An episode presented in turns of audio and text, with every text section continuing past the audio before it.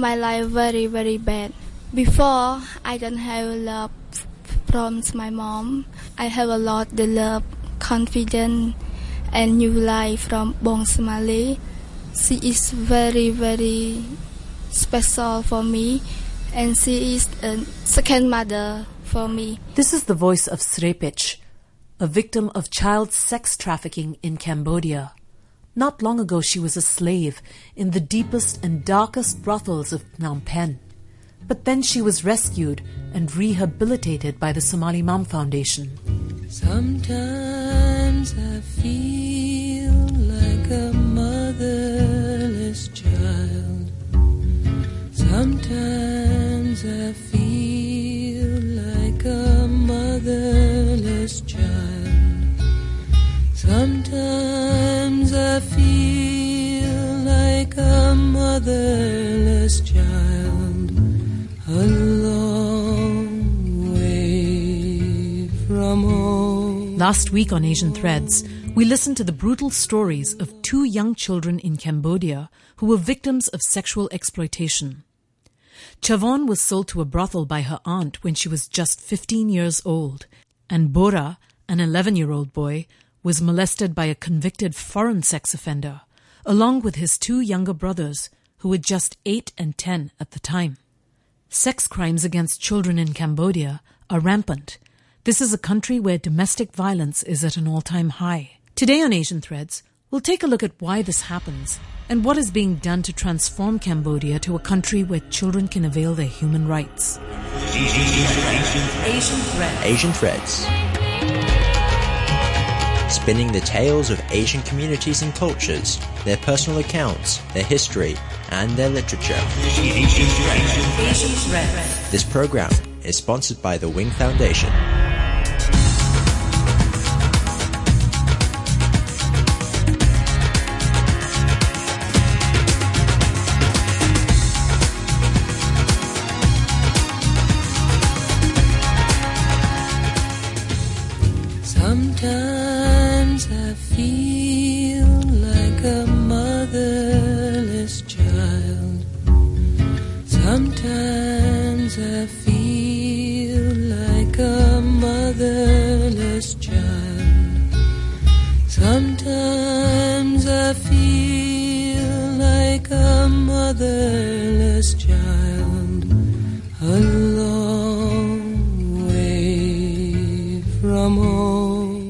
Term human trafficking is generally used to define a situation where an individual is held against their will by the use of threats, abduction, coercion, fraud, or deception.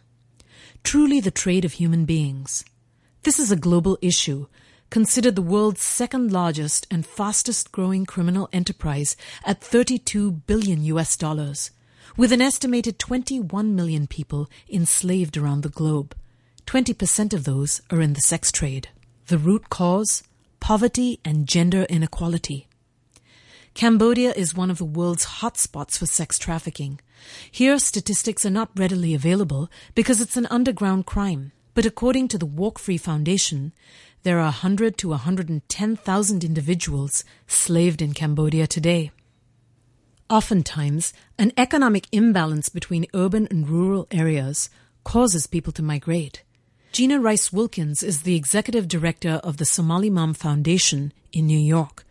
This is an organization that funds the rescue and rehabilitation of young victims. Gina says that trafficking often happens in situations where migration has gone wrong. Migration at the border towns can be a prime location for traffickers to prey on victims.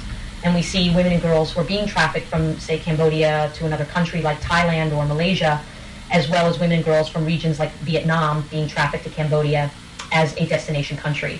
Uh, many of these women and girls are at great risk for being trafficked by recruiters who prey on impoverished people who are desperate for work. Richard Weber of Destiny Rescue, another organization that rescues young victims of sex trafficking, says that much of the activity now hides behind what is locally known as the entertainment industry.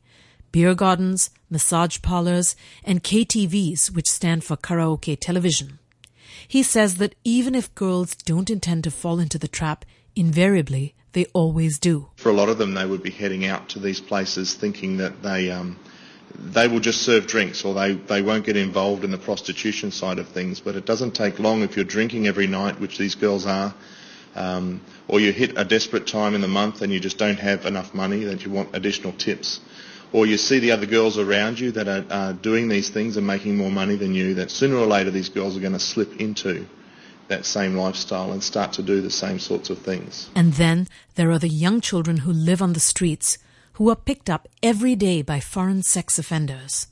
What makes them such an easy target? Samleang Seila, the country director of Action pour les Enfants, or APLE Cambodia, an NGO that hunts out sex offenders, says it's because many of these children live in poverty. Well, the, the number one reason I would say is the vulnerability of our children and accessibility of those children on the street. So that is relatively easy for pedophile or trailing sex offender to come to our country and then, you know, find contact with children on the street. Most of them are working as a baker. Uh, they're selling some sort of souvenir uh, stuff uh, in the street and at public places. So they are really confront, con, uh, confronted with uh, sex tourists or pedophile traveling sex offender as long as they are, uh, you know, uh, uh, earning earning their living on the street selling those stuff.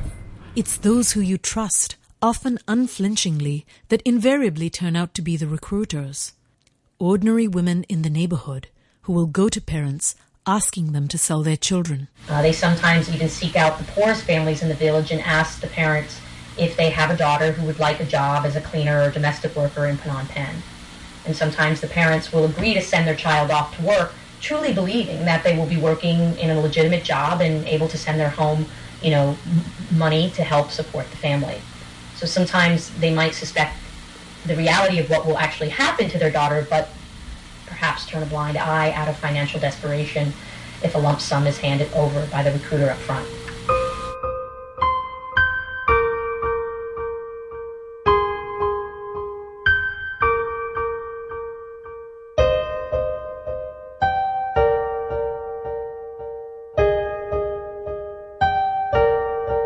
The Cambodian people continue to suffer from the aftermath of the Khmer Rouge genocide. Almost half of them live in multidimensional poverty. They have poor health, they lack income, they have little access to education, and suffer an ongoing threat of violence. Poverty leads you to do inhumane things like selling your own children. As an outsider to this situation, it can be hard to understand how a parent could willingly sell her own child. Haley Welgus, the country director of the Somaly Mam Foundation in Cambodia, tells us more. Sometimes the parents might have eight other children to feed, and if it's a choice between the others, you know, eight children starving and sacrificing one, I, I can't put myself in that position of making that decision. Um, and I think most of us are fortunate enough not to have to try and understand what that would be like.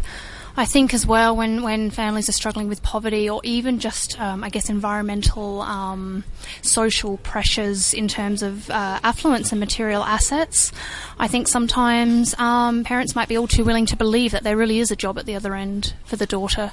Um, and perhaps don't ask the questions they should, perhaps actively turn a blind eye.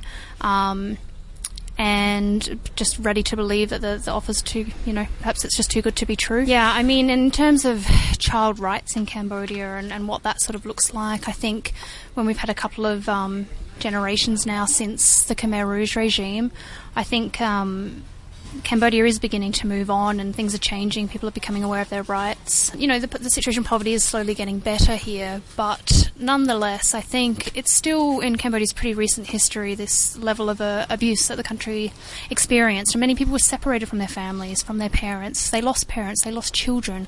Families and communities were kind of reconfigured. And I think uh, what we may be seeing today to some extent is a situation where I, I guess maybe the value that we might place on a nuclear family isn't necessarily the same in all Cambodian communities and contexts. The other thing that is particularly shocking is that Cambodian men have adopted violence as a tactic. Why? Haley says that according to the United Nations, one in five Cambodian men have committed rape in their lifetimes. They found, I think that roughly the number was one in five had committed some form of sexual violence or rape, um, and that included partner rape um, and uh, included gang rape. Cambodia does have disproportionately high levels of gang rape as well. It's quite a um, a horrendous phenomenon here, particularly gang rape of sex workers. And explaining those reasons, I mean, that same United Nations study, um, it was called Why Do Some Men Commit Violence Against Women and What Can We Do to Prevent It? And so it was very interesting. It was talking to the men, the perpetrators directly themselves, and looking at what their motivations are. And the number one reason that came out was simply their sense of sexual entitlement. They're raised as part of their construction of their own masculinities, what it means to be a man in Cambodia. Part of that is having the right to exert your, your sexual um, desires, I guess, with little uh, thought, I suppose, for who the other person is involved in that arrangement, whether they're over 18 or not, whether they're consenting or not.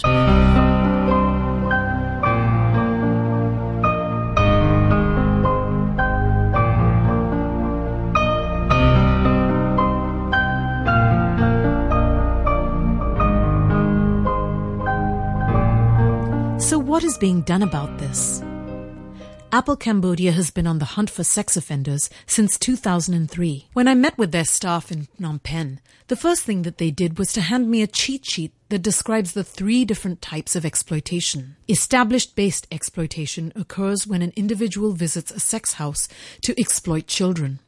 Street based exploitation occurs when a sex offender or an intermediary approaches children directly in public areas to commence an exploitative relationship. And institution based exploitation occurs when an individual uses an institution like a school or an orphanage to gain access to groom and sexually exploit young children.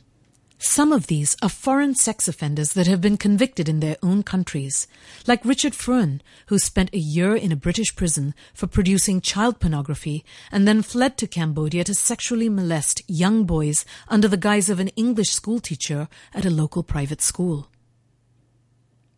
Others have been convicted not just in their home countries, but around the world. Philip Albertini was convicted for molesting children in France and then again in Thailand. After this, he came to Cambodia and was convicted in 2012 for molesting young boys here. It's unbelievable how unassuming these foreigners look. Matthias Cassel, also convicted in 2011 for producing child pornography, has a Facebook page that lists him as a graphic designer. A regular working professional who designs logos and takes photos, normal things that are needed by everyday people and businesses. Who could imagine that he would turn out to be a rampant producer of a child pornography circle, of which his local Cambodian wife was the ringleader? Concerning the production of child pornography, it is uh, getting more and more a serious issue here because we know that uh, within the poor family in Cambodia, the knowledge about child pornography is still very low. So children are actually put in danger of being lured into, uh, you know, the production of child pornography. In that particular case, large number of uh, children in that community were engaged in the production of child pornography by a French man, and it took really some time for the investigation to uncover uh, the crime because the families and the children themselves did not report their suspicion or abuse until our investigator came across that situation, felt concerned, and then decided to investigate the incident. His name is uh, Casa Matthias. He's French national, and he been he had been living in Cambodia for so many years, and he got married to a local uh, woman, and that woman was actually employed to facilitate uh, all the children uh, in the production of child pornography, and she was the cover up of the whole story. Uh, uh, and the community did not become suspicious because that Frenchman was living with a local family, so they had no concern that children, different children, you know, uh, came to the family because perhaps they liked the family, but in fact, uh, the woman, the wife of the Frenchman, was the active uh, facilitator in finding all those children for the production of child pornography. This situation, one in which a foreigner will adopt a local to pose as the trusting front, is also quite common, according to Seila.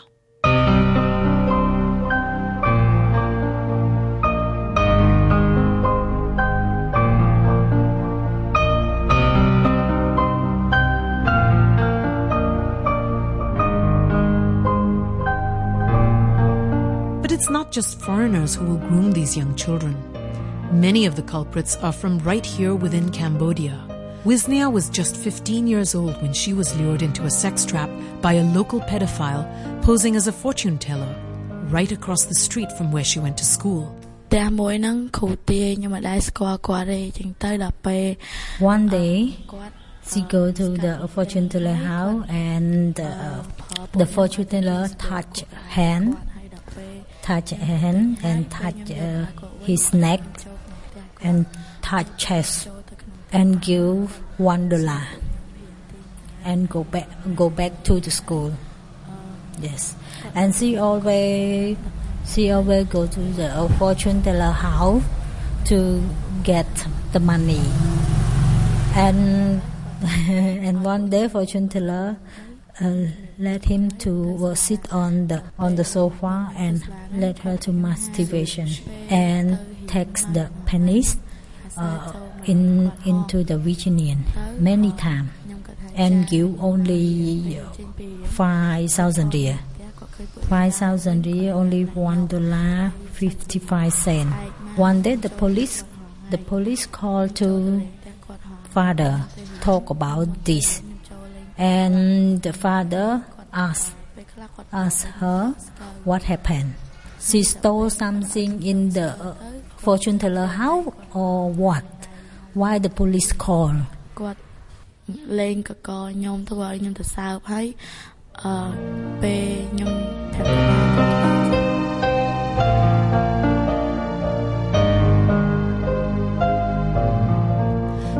Somaly Mam Foundation was founded in 2007 by Somaly Mam to eradicate sex trafficking in the country. But Gina says that's just one small part of it. Somaly always says uh, it takes five minutes to rescue a girl, but then what are you going to do with her? You need to provide skills training, opportunities for education and development and growth. You, we help um, victims to become survivors by giving them a voice uh, and a choice in their lives. And then you also need to work to change the attitudes that allow for trafficking and abuse and the abuse of young women to happen in the first place. Srepich is an advocacy consultant with the Somaly Mam Foundation. A survivor herself, she says that besides poverty, it's a lack of education that makes people vulnerable. The cost of sex trafficking is living standard and uh, education. When uh, people have no education, they tend to believe in what other people say. Some people ask uh, the local people, for example, in the rural area, to work in the Phnom Penh to work for in the restaurant or in a shop but in fact they sell them to a prostitution but getting the education out to the people poses a big problem there is no internet reach and hardly any print media not that many people can read so Srepich says that radio is one of the only ways to reach people in the provinces. Her radio show, Somali Family, airs in 11 different provinces all over the country. She invited me to attend a broadcast last week. Here's how it went.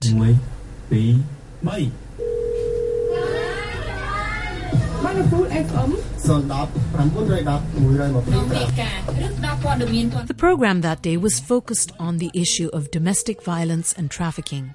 Srepich's aim was to educate women and children about the issue, with the hope that one day the country will be rid of this problem. Srepich invited a special guest, Onsum from a local NGO called LICADHO. She invited people to call into the hotline if they saw any suspicious activity. Srepich opens by discussing a case study. I would like to discuss a specific case. This is a young girl, still in her teens, from a nearby province her identity is kept under wraps for protection. She was orphaned at a young age and with three siblings. She was the primary breadwinner. She married locally but suffered domestic violence. A friend recruited her to work in a factory in Phnom Penh. So she left her family to start her job in the city. But just a week later, that same friend invited her to lunch at her auntie's home, a boarding house. It turned out to be a trap. The friend had actually sold her to a brothel. She never saw her again. There, our young girl was required to live in an underground room and forced to use drugs. She was eventually rescued by the police and a local NGO and put into a drug rehab program. Onsum, can you please comment on this case? This is a sad situation indeed. She has no parents. She is the family breadwinner. She has suffered domestic violence, sex trafficking, and drug addiction too. This case study is a good lesson for Cambodian people who discriminate against girls like her because of our traditional belief that girls who are forced into trafficking situations have become tainted. We need to support survivors like this to motivate them to move on with their lives and not to criticize them. We Cambodian people need to abandon our traditional perceptions about tainted girls and be ready to accept them into society. Hello,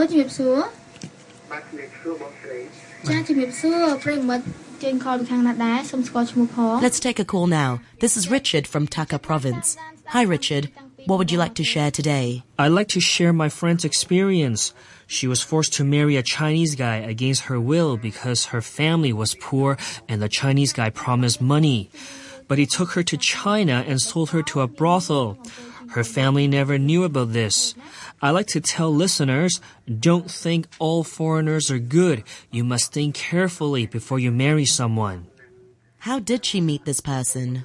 I'm not exactly sure, but a villager introduced her. Did the Chinese guy promise anything to her? Yeah, he said he would take care of all her family debts. That's why she agreed to marry him even though she didn't want to.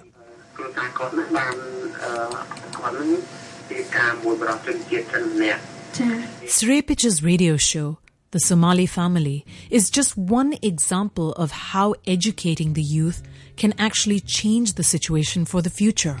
Sometimes I feel like a motherless child. Sometimes I feel like a motherless child. Sometimes I feel like a motherless child. A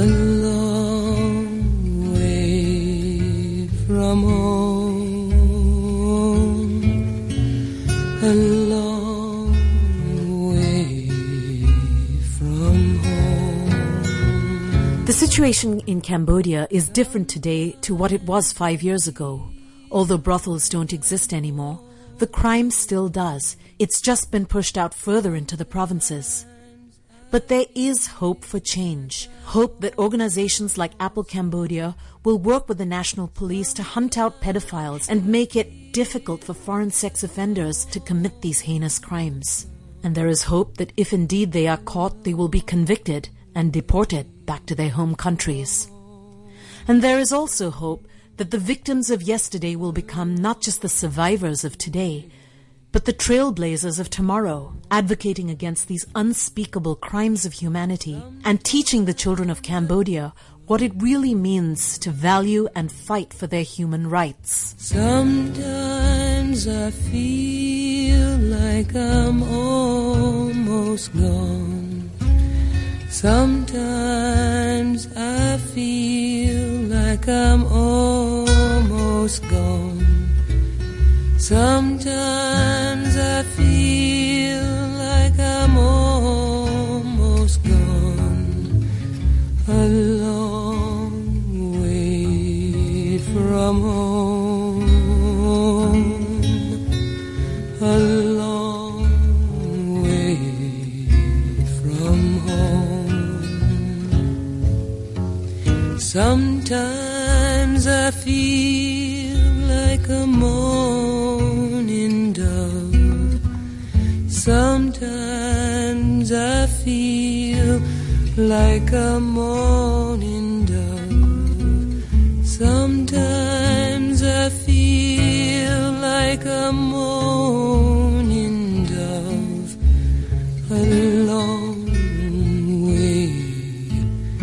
come home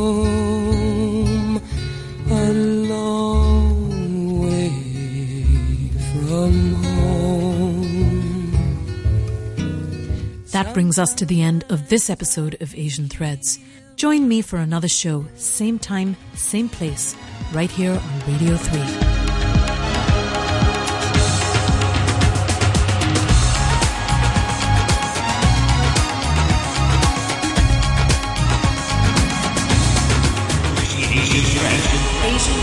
Asian Threads. Is sponsored by the Wing Foundation.